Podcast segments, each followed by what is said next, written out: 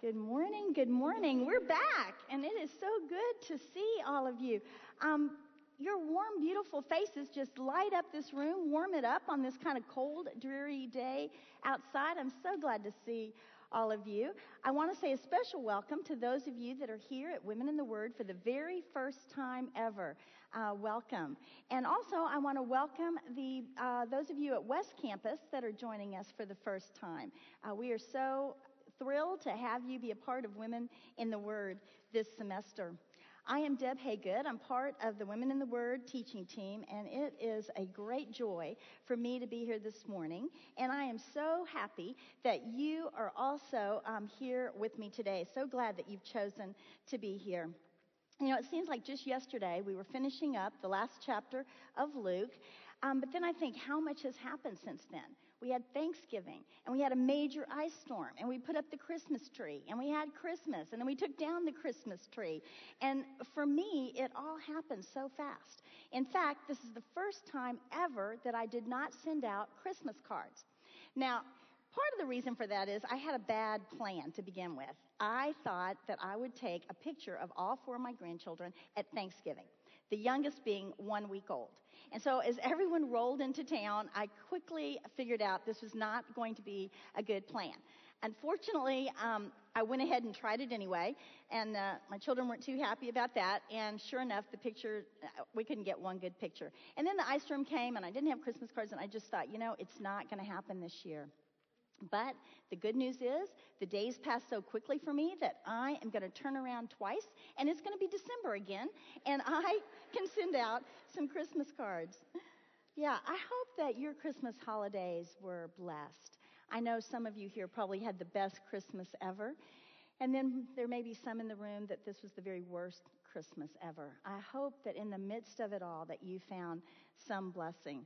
Um, one thing, I just have to mention this because I think it was so cool. One thing that blessed me this year was the billboard on Interstate 35 that Babes put up. Babes is that restaurant, um, I think it's in Burleson, where they serve fried chicken and mashed potatoes and biscuits and all that. Did y'all see that? It was a billboard. It was beautiful with the nativity, and it said, Jesus is the reason for the season.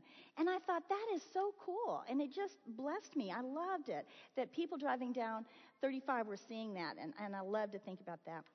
But now it's January 2014, and January is when we make all of our resolutions for the new year. It's when we decide to do things differently. Maybe we throw out the old and we bring in the new. And January is the time that we start our diet. So how many of you, raise your hand, be honest, started a diet in January? Okay, I see a few of those hands. Okay, I started for the third time. I'm hoping that um, you know I can I can stick to it now. The other thing that we see in January on the cover of the magazines, it, if it's not, you know, the new best diet, it's how to declutter your house. Have you noticed that? How to bring balance into your lives. Balance is the new word for peace and calm. And so I was with some friends and we were reading one of those magazines, and um, the question that this article says is what book helps you stay calm and feel balanced in your everyday life? Now, there's nothing wrong with these books. They had people send these, um, their first choice in, um, but they are pretty interesting to me. So the very first one is Moby Dick. Mo- Moby Dick, the story of the whaling ship, you know, trying to catch the big whale you know, I don't know about you, but that is not my go-to book to find peace and calm in my life. Okay, the second one, I've never even heard of this, is Everyone Hanging Out Without Me. Now, some of you, if you've read that, please see me at the end of Bible study. I'd like to know what that's about. But it was kind of a downer for me just reading the title. Is everyone hanging out without me? Makes me kind of sad and feel suspicious. And then the third one on this list was Walden. Henry David Thoreau. Do you remember that reading that in English class? Walden, it's he was going to do that experiment, go into the woods and live simply. You know, I thought there were some strange thoughts in that book. I was kind of glad when it was over. And there was a few more, but about this time, um, one of the friends I was with said, "Hey, what about the Bible? Where's the Bible on that list?" And I thought, exactly. You know, the Bible is what brings us peace and calm. And then I got so excited because I started thinking, we are studying Psalms this semester. Psalms. And Psalms in the Bible is the very best place to go for peace and calm. The Psalms draw us closer to the heart of God. The Psalms bring us into a deeper relationship with God. And that is where we truly find balance, peace, and calm in our life. So this semester, we're going to study the Psalms. And this, uh, this morning, we're going to spend half of our time, maybe a little bit more, um, uh, on an introduction to the Psalms. And I think this will be helpful to you as we discuss and study the um, different Psalms this semester. We're going to look at 16 different Psalms, and they're going to be taught by the uh, Women in the Word teaching team that's made up of Lynn Kitchens, uh, Amy Foster, Shelley Davis, Benita Jones, and Misty Denman. So let's begin with that very first question on your outline that says, What are the Psalms? Well, the Psalms are, there's 150 individual Psalms, and they were compiled into one book that we call Psalms. Some of you may see the word Psalter when you're referring to the whole book of Psalms, and that is another word that starts with that silent P, Psalter. The title Psalms comes from a Greek word which means a poem or song sung to the accompaniment of stringed instruments. It's a little bit long, but it's a song that's sung to music accompaniment. The Hebrew title for Psalms is Tehillim, and that means Book of Praises. And this is a very fitting uh, title for the book of Psalms as well, because almost every psalm has some element of praise in it. The book of Psalms is part of the Old Testament, and it can be called the hymn book of the Bible. They, they're, they're passionate expressions of love and devotion to God. They are songs of the human heart lifted up to the Lord. You know, in the beginning, the Psalms were sung in the temple in Jerusalem. They were part of worship in the temple. Uh, during the reign of King David, he organized the uh, temple to include the temple worship, to include singing the Psalms. And they were sung um, throughout his time and later in the synagogues and even up to today. Psalms is part of the worship. Since New Testament times, Christians have used the Psalms at the center of our worship.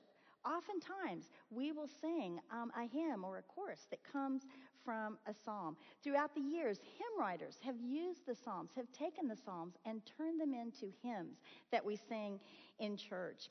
In fact, we're going to look at one psalm this uh, semester that Martin Luther, the great reformer, took and wrote the hymn uh, that's very familiar A Mighty Fortress is Our God. So be looking for that. And as you read through the Psalms, you may have already noticed this, you will um, this semester, that uh, some of the phrases, some of the verses remind you of choruses that we sing in church. Some of those songs that we just sang had verses in them that came from the Psalms.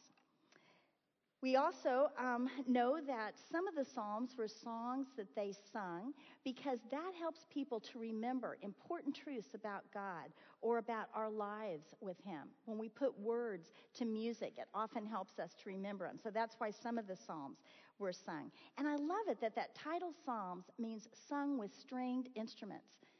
Maybe that brought a picture to your mind of David playing the harp. Or maybe it brought to your mind a picture of Brian Keita or Casey Taylor playing the guitar as we sing choruses on Sunday, or maybe even Emily Childs as she played the bass uh, guitar today as we sang those songs. The Psalms are songs, and that's one reason why the title of our study this semester is Sing to the Lord. The Psalms are also poetry. They are poems, and that may excite some of you and it scares the rest of us because poetry is sometimes hard to understand. It can be difficult. But poetry is also beautiful. It's emotional. It's that language of the heart. Now, that doesn't mean it's flowery or unimportant. On the contrary, the Psalms are intense and they're deep. Poetry gets at the heart of life. Poetry helps us to see and to hear the reality of life in a way that our eyes and our ears cannot. Psalms help us to understand ourselves as human beings in the presence of God. The Psalms are real, and that is reality. We are people surrounded by God. So let me talk for a few minutes about some of the poetic devices that might help you to understand uh, the Psalms. Um, Psalms is written with Hebrew poetry. Now, some of this may be familiar to you because we talked about it when we studied Proverbs. Proverbs is wisdom literature, as is Psalms and Ecclesiastes and Song of Solomon. And so they are all written in a poetic form. And Hebrew poetry is different than English poetry. Their number one poetic device is called parallelism. And that means that there's usually two lines um, that give the thought of the psalmist. Sometimes you'll see three lines, but usually it's one line that gives the thought. And the second part of the line sometimes um, says the thought of the first line, but in a way that kind of expands on it in a little bit different way so that we can understand it. Sometimes that second line uh, gives us the opposite thought. It's a contrast. And so it helps us to understand the thought. And then another way could be a third type is when the second line completes the thought of the first. So I thought I would give you a few examples on your verse sheet. We're going to look at that real quickly. Psalm 9:1, look for the two parts, says, "I will praise you, O Lord, with all my heart." Second line, "I will tell of all your wonders." This is an example of that first line, where the second line just really is saying the same thought, but in a little different way to give you greater understanding. Psalm 1:6 says, "For the Lord watches over the way of the righteous, but the way of the wicked will perish." There's a contrast. Second line is the opposite of the first line to give us understanding. Um, Psalm 90, verse 6 is also a contrast. I'm not going to read that. And then let's go on to Psalm 19, 7. This is an example of the second part completing the thought of the first line. It says, The law of the Lord is perfect, reviving the soul. Another poetic device is imagery, and this is where the psalmist uses picture language. He takes images from everyday life that helps us to understand the thought or the idea of the psalm. And an example of that is Psalm 19:14. I love this one. May the words of my mouth and the meditation of my heart be pleasing in your sight, O Lord, my rock and my redeemer. The psalmist uses the image of a rock to um, give us a picture of the attributes of God. And I love that. When I think of a rock, I think of it big, planted firmly in the ground. It's not going to be easily moved, it's not blown around by the wind. It's steady and it's firm and it's dependable and it's trustworthy. And those are the attributes of God that the rock helps us to see in the form of a picture. Another example is Psalm 1 3. Now, the Psalm, Psalm 1 is about the righteous man. And so verse 3 says this He is like a tree planted by streams of water, which yields its fruit in season, and whose leaf does not wither.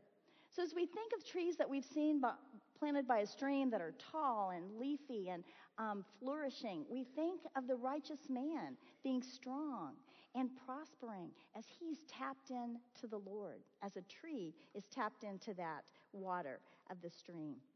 Those are images.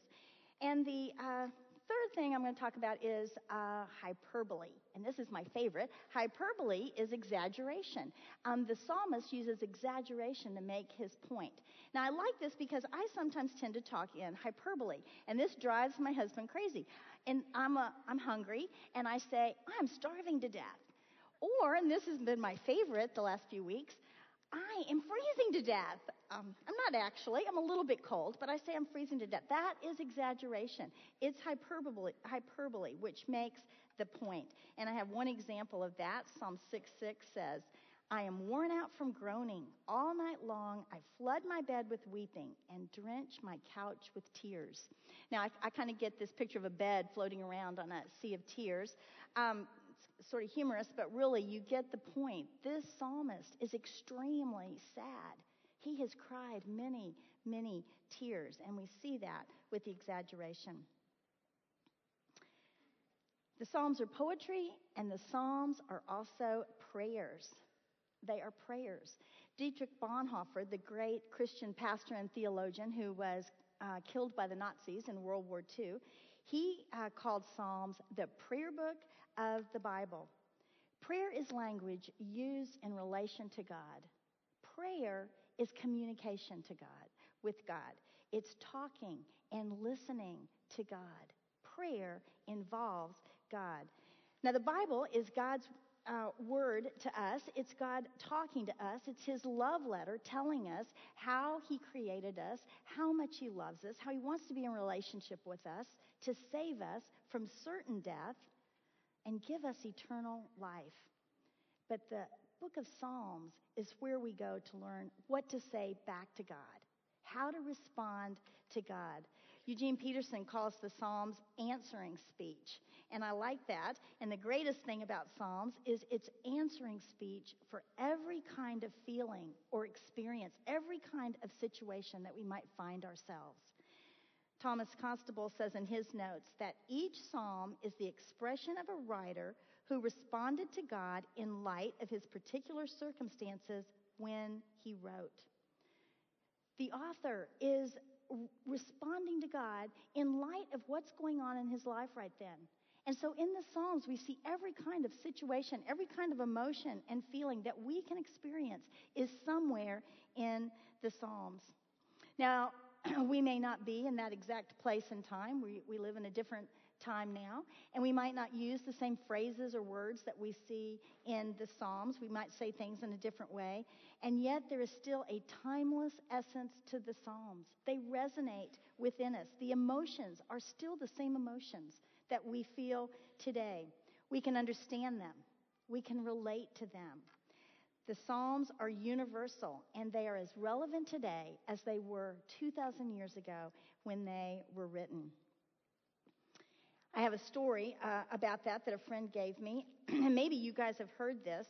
Um, there was a Nigerian cook that was on a tugboat. His name was Okene. And the tugboat, for some reason, it was off the coast of Africa, uh, turned completely over and it sunk immediately to the bottom of the ocean. Now, Okene was everyone died, except Okene was trapped in an air pocket in this boat at the bottom of the ocean. And for three days, he was there. And after, um, then rescuers came, uh, divers, and they came to really recover the bodies. And on YouTube, you can see this picture. Some of you may have seen it. Has anyone seen this where the diver is down there? Yeah, I haven't looked at it, but it must be pretty dramatic. The diver's looking for the bodies, and he sees this hand, and he goes out to reach it. The hand grabs his, and the diver is totally shocked to find this man alive. And so after they rescue him, he does an interview with the Associated Press, and I want to read to you what he said. I started calling on the name of God. I started reminiscing on the verses I read before I slept. I read the Bible from Psalm 54 to 92. My wife had sent me the verses to read that night when she called me before I went to bed. The article goes on to say Okene kept faith with the psalm he recited. Okene, with the, he recited that promises to give thanks in your name, Lord. He survived for 72, 72 hours in the cold, dark water with one bottle of Coca Cola and God's words from the Psalms. That's what the Psalms are like. They're universal. And as he read the words of the Psalms, he called out to God using those words that he was thinking of. And that's what the Psalms do for us. As we see the honest prayers of the psalmist, we learn how to pray we learn how to pray. Just like Okene, we know what to call out to God as we read the Psalms. The psalmist is in a situation that calls him to be sad or lonely or distressed or maybe despairing. And we think of situations in our life causing us pain.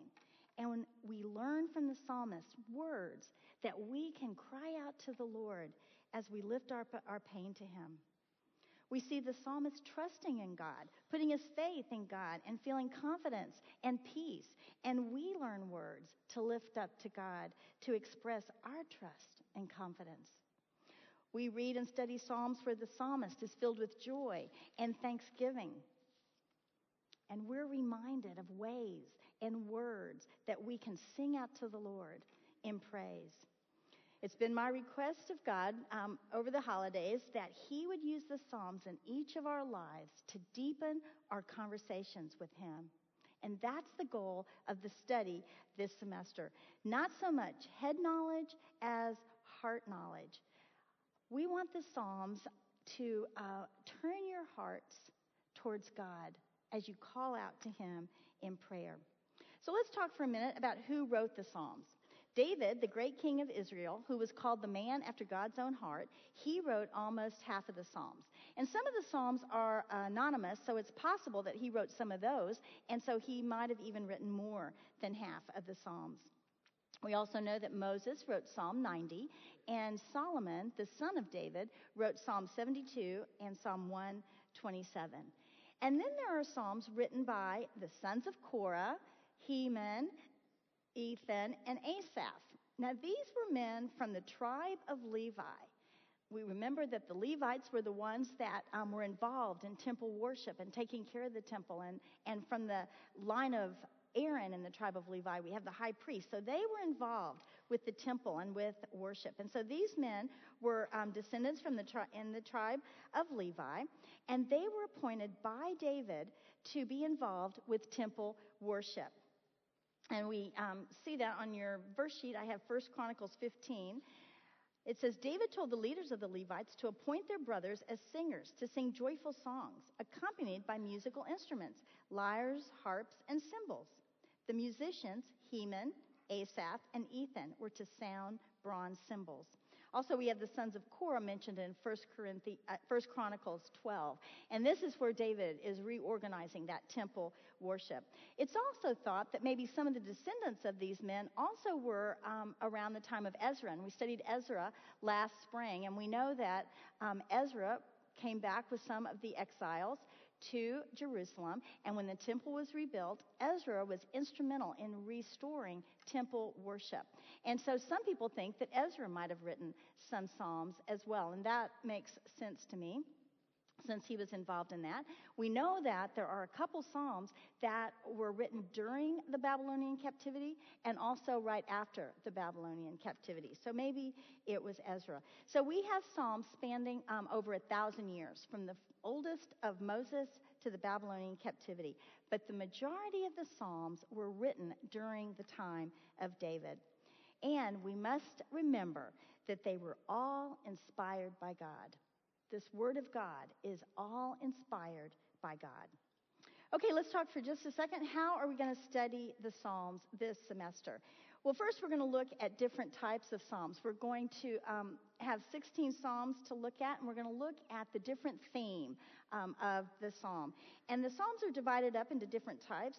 Some Psalms are called, and there's many different ways to divide this up, but I just have a few, we just have a few categories that we're going to look at this um, semester. And the first one uh, is called lament. Now, laments are written during times of distress.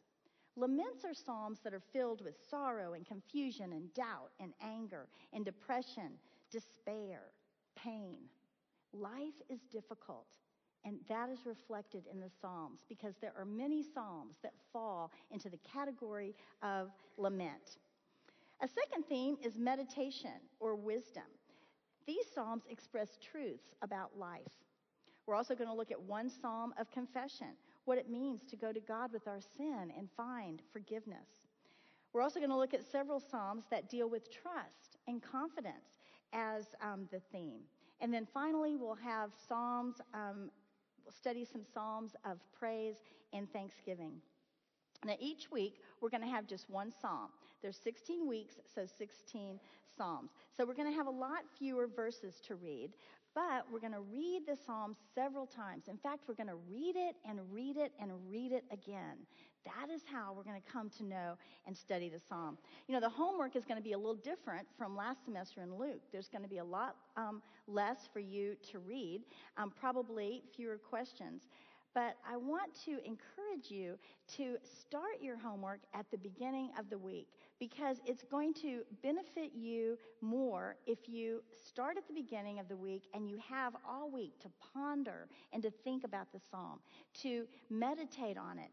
Um, if you want to do it the night before, that's fine. Come on. But I'm saying it will be better for you. You will get more out of it if you give yourself the whole week to think about it and to ponder it. Because remember, we want the truth of the psalm to go from your head to your heart and then out of your heart poured out in conversations with God. And so that takes time to think about the psalm, for it to, to travel from your head to your heart and then out in conversations with God. And then you want to make the psalm personal. That's what their Psalms are here for, to make them personal, personalize them. You know, you might not be in the middle of a situation similar to the psalmist, but hold on because pretty soon you probably will be. Um, or maybe you can think of a time you've been in that situation in the past and you can learn from the psalmist words that you can call out to God when you're in that situation again.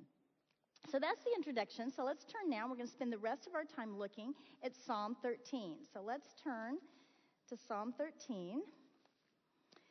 Now, this is a short psalm. There's only six verses. That's one reason why um, I picked it to start today. Um, also, if we're going to come to that last verse in a minute, and it says, "Sing to the Lord," and that's the title of our study. And so, I uh, that's another reason that I chose this psalm.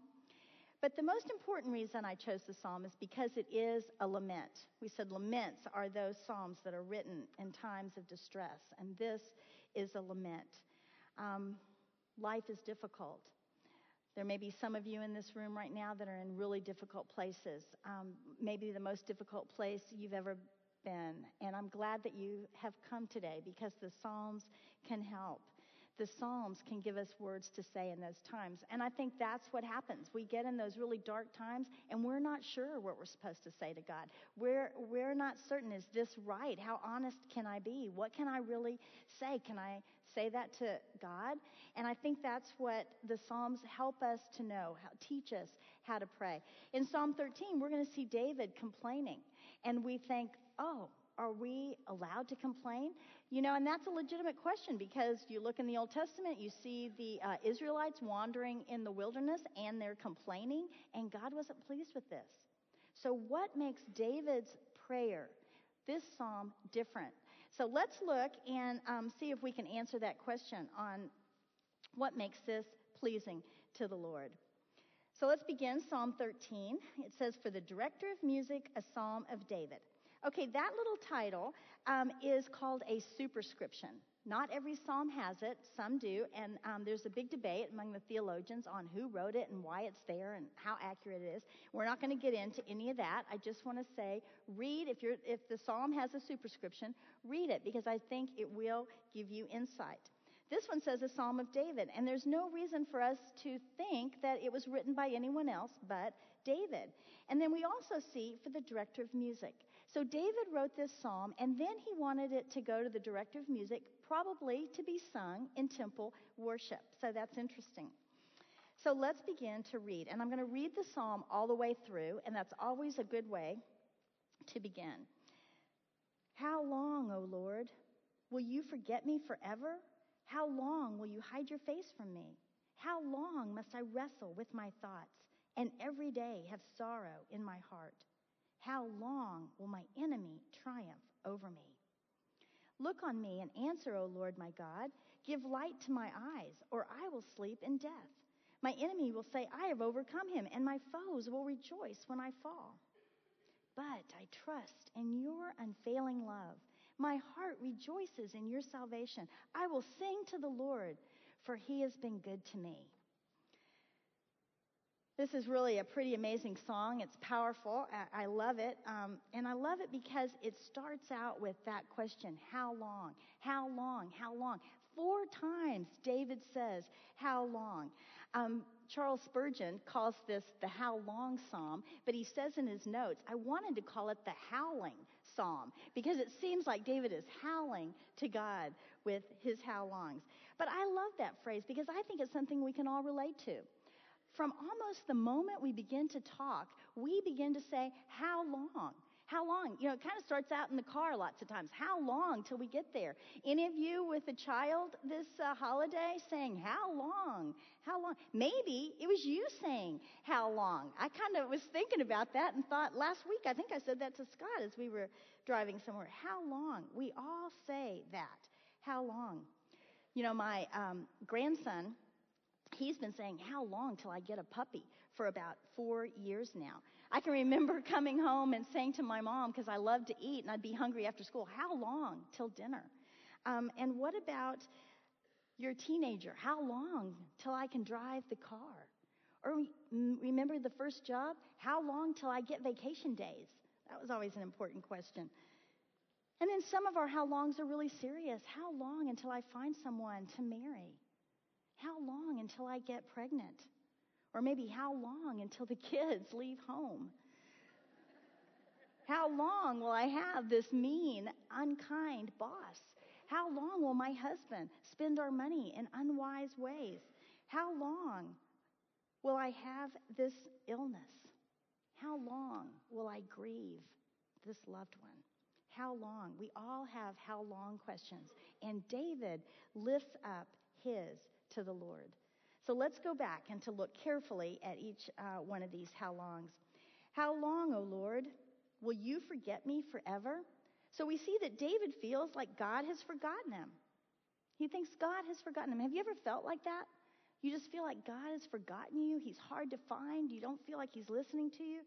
You know, we know that God loves us. We know the Bible tells us He'll never leave us or forsake us. And yet sometimes we feel like that. Um, I have a verse on your verse sheet Isaiah 49. This is God telling Isaiah about the Israelites. Can a mother forget the baby at her breast and have no compassion on the child she has born? And then I love this. He says, Though she may forget, I will not forget you. See, I have engraved you on the palms of my hands. And when I read that verse, I always think about Jesus and the scars on the palms of his hands that are there because he loves me and because he remembers me. God doesn't forget us, but sometimes it feels like that. And that's how it felt to David. He goes on to say, How long will you hide your face from me? Now, this is a picture of someone hiding their face, and it really means someone that's not listening to you. It kind of has the um, connotation of someone holding court, but they will not grant an audience to a petitioner. And this is how David feels. He's saying, You're not listening to me, Lord. You're not listening to my prayers. Then in verse 2, we see, How long must I wrestle with my thoughts? and every day have sorrow in my heart. That wrestling with his thoughts gives us the idea that David is trying to come up with a plan on his own. He's trying to think of some way out of this terrible situation that he's in, but nothing's working. You kind of see him like laying down at night, and different ideas and thoughts are tumbling around in his head. He's going from thought to thought, but never finds an answer nothing satisfactory to end his distress. And we know this because the next line there says, Every day I have sorrow in my heart. So then he gets up after thinking thought after thought and he goes out and tries to put them into action. Nothing is working, nothing helps.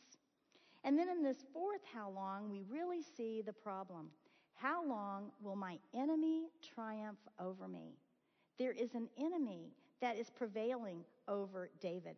Now, David had, any, had many enemies throughout his life. Those of you that are familiar with the story of David know that. Later in his life, his own son Absalom wanted to kill him, and David was on the run. Um, we know that David went to war against the Philistines and other uh, neighboring countries around Israel. And then we also know when David was young that he was running from Saul, King Saul, who wanted to kill him. Um, for years, David kind of hid with his men from King Saul. Now, Saul was the king of Israel, but he had disobeyed God and he had lost favor with God. David, on the other hand, was the man after God's own heart. He was also very popular with Israel. So Saul was jealous and wanted to kill him. It could be during that period of his life that um, this psalm was written. And I wanted to just read to you 1 Samuel 24 on your verse sheet. This is just two sentences talking about that. You kind of get the feeling of how oppressive Saul could be. After Saul, returning from pursuing the Philistines, he was told, David is in the desert of Engedi. So Saul took 3,000 chosen men from all Israel and set out to look for David and his men. David probably had less than 100. I can't remember exactly, but it wasn't very many. Saul takes 3,000 to look for him. So it's possible that this was what prompted um, this psalm that David writes here, but we don't know for sure. We do know that whenever we see how long, it's usually a sign of impatience. Um, even um, a small trial that persists over time can cause us to become impatient and then sad, and then despairing. And that is where we see David impatient, sorrowful, probably um, scared, frightened, sad, and um, very much in pain. And then we read verse 3 Look on me and answer, O Lord my God. Give light to my eyes, or I will sleep in death. Um, we see here, look on me, answer, O Lord. Okay, now David is petitioning God. He's making a request of God. And so in verse 3, we see a change in the emotions and the ideas and the thoughts of David. And that is very important. And I want to just point that out to you. As you read the Psalms, as you're studying this semester, look for that flow of ideas and thoughts and emotions because that's important into what the psalmist is trying to say. That's another reason I picked Psalm 13. It's very easy to see the transitions that David goes through in this psalm. Now he's gone from these questions um, to petitioning God. He's gone from despair to making a request. So let's look at this request. It says, Look on me and answer, O Lord my God. That's a pretty uh, familiar request that many of us have probably said, especially in times of pain. We say, Look at me. Pay attention to me, Lord. Hear me. Notice me, Lord. I'm talking to you. Um, I've got to tell you this story really fast about my granddaughter Finley, but um, it, it's, it's pretty funny to me. Um, Finley is three years old. She is the firstborn of my son who lives in town, and she has gotten a lot of attention. When she comes to my house, uh, my, she's usually by herself. My husband and I pay all of our attention to Finley. Her mom and dad have paid her a lot of attention in her three years of her life. And then the week before Thanksgiving, a baby sister came into the family of Finley. And so things kind of changed. So the first week of December, they're over at my house, and um, Scott hadn't gotten home from work yet, and so I am fixing dinner for Finley, and I've got it in front of her, and she's asking a million questions. You know, can I have a fork instead of the spoon? And what's this? And I don't want to eat that. And Grammy, what about? And baby Harper is crying, and so finally I said, Finley, just eat your dinner. I have to pick up baby Harper. So she puts down her spoon and she looks at me and says, Grammy, then who will pay attention to me? and I, I started laughing. Now, maybe as a young mom, I wouldn't have laughed, but as a grandmother, I found it really, really funny. You know, that is what we all cry out Lord, pay attention to me. Notice me, hear me, listen to me. And then David goes on to give the request Give light to my eyes, or I will sleep in death. Now, give light to my eyes, enlighten my eyes, some of your translations say. Talks about gaining understanding. I think David is really asking the Lord, Give me insight, Lord. And he's saying, Or I will sleep in death, which means, Or I will die. David thought that this situation is so severe, if God doesn't intervene, David is going to die. This is serious. This is about as bad as it can get for David. It couldn't even, it says, Give light to my eyes, that he's saying, Lord, give me health and life, because he realizes that he is about to be overcome by his enemy.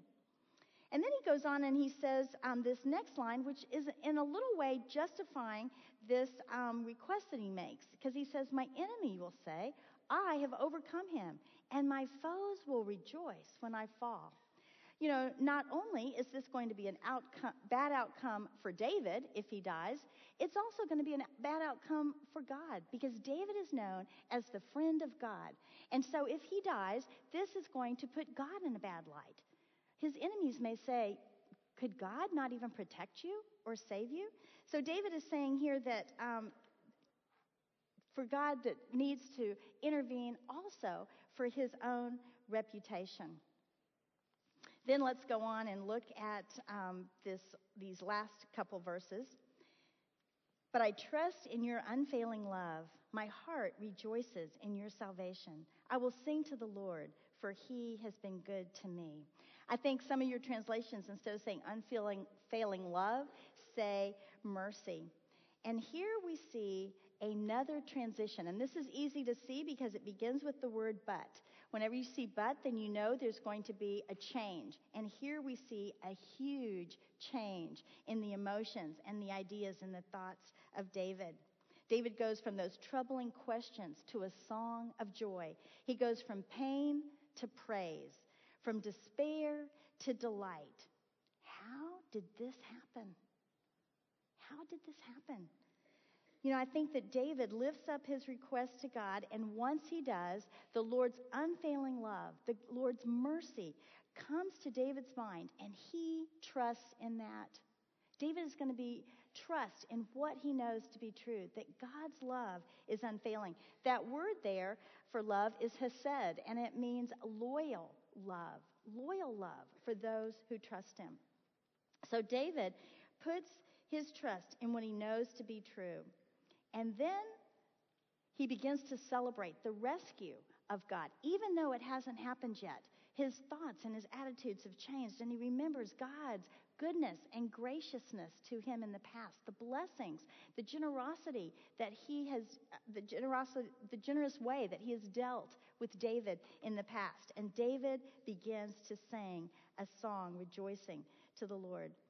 I love that because instead of the foes rejoicing, which David's talking about in verse 4, in verse 5, we see him rejoicing in the Lord. David's attitude has changed as he's lifted up his questions, as he puts his request before God. God's unfailing love comes to his mind, and he trusts in that, in what he knows to be true about God. What I see that makes this lament pleasing to God is that even though David complains that God has forgotten him, that God's not listening to him, David is calling out to him anyway. Do you see that? He's saying, God, you don't hear me, you're not there, you're not paying attention, but he's calling out to him anyway. He's holding on to God, even though it feels like God's forgotten him. David's not complaining about God, David is complaining to God. And I think that's what makes the difference. God wants us to come to Him with our complaints, with our sorrows, with our sadness, with our trials, not to talk about Him, but to come to Him. David, we see, is struggling to hold on to God and to put his faith in God. And, what, and when he does that, he, his mind is flooded with what he knows to be true about God. And then his heart is filled with a song of praise that he lifts up to the Lord. You know, as I read this psalm, and I've read it many times, I thought to myself, I want to remember in the difficult times to go to God with my questions and my distress. I want to complain to God and not complain about God. I want to remember His love and the generous ways He's blessed me in the past. Now, sometimes that's difficult when times are hard. You know that when it's really hard and you're really hurting and in pain, it's hard to remember those times. I may have to go back to Psalm 13 and lift up these words of David to the Lord. Does this psalm make you want to talk to God? I hope so. I hope that when you're in times of distress, you'll remember this and you'll want to lift up that pain to the Lord. I want you. Um, to remember his love, to remember the generous ways that he's dealt with you. I hope that you come back next week and all the weeks of this semester as we study the Psalms. And I hope these Psalms touch your heart and cause you to sing out to the Lord in new ways, new ways that you haven't sung before. Let's pray. Heavenly Father, you are a good God. You are generous with us. You are gracious to us. Your love is unfailing. You are merciful. Father, we know that in the good times it's easy to remember it, but Lord, in the hard times it's sometimes hard to remember it. So I pray, Father, that when life is difficult, that each of us in this room will remember these words. And Lord, we will call out to you. We will bring our complaints to you. We will wait on you, Lord, for you are generous and good. Thank you for your word. Thank you for the way it blesses us. And I just ask a blessing on each woman that is here today. In Jesus' name, amen.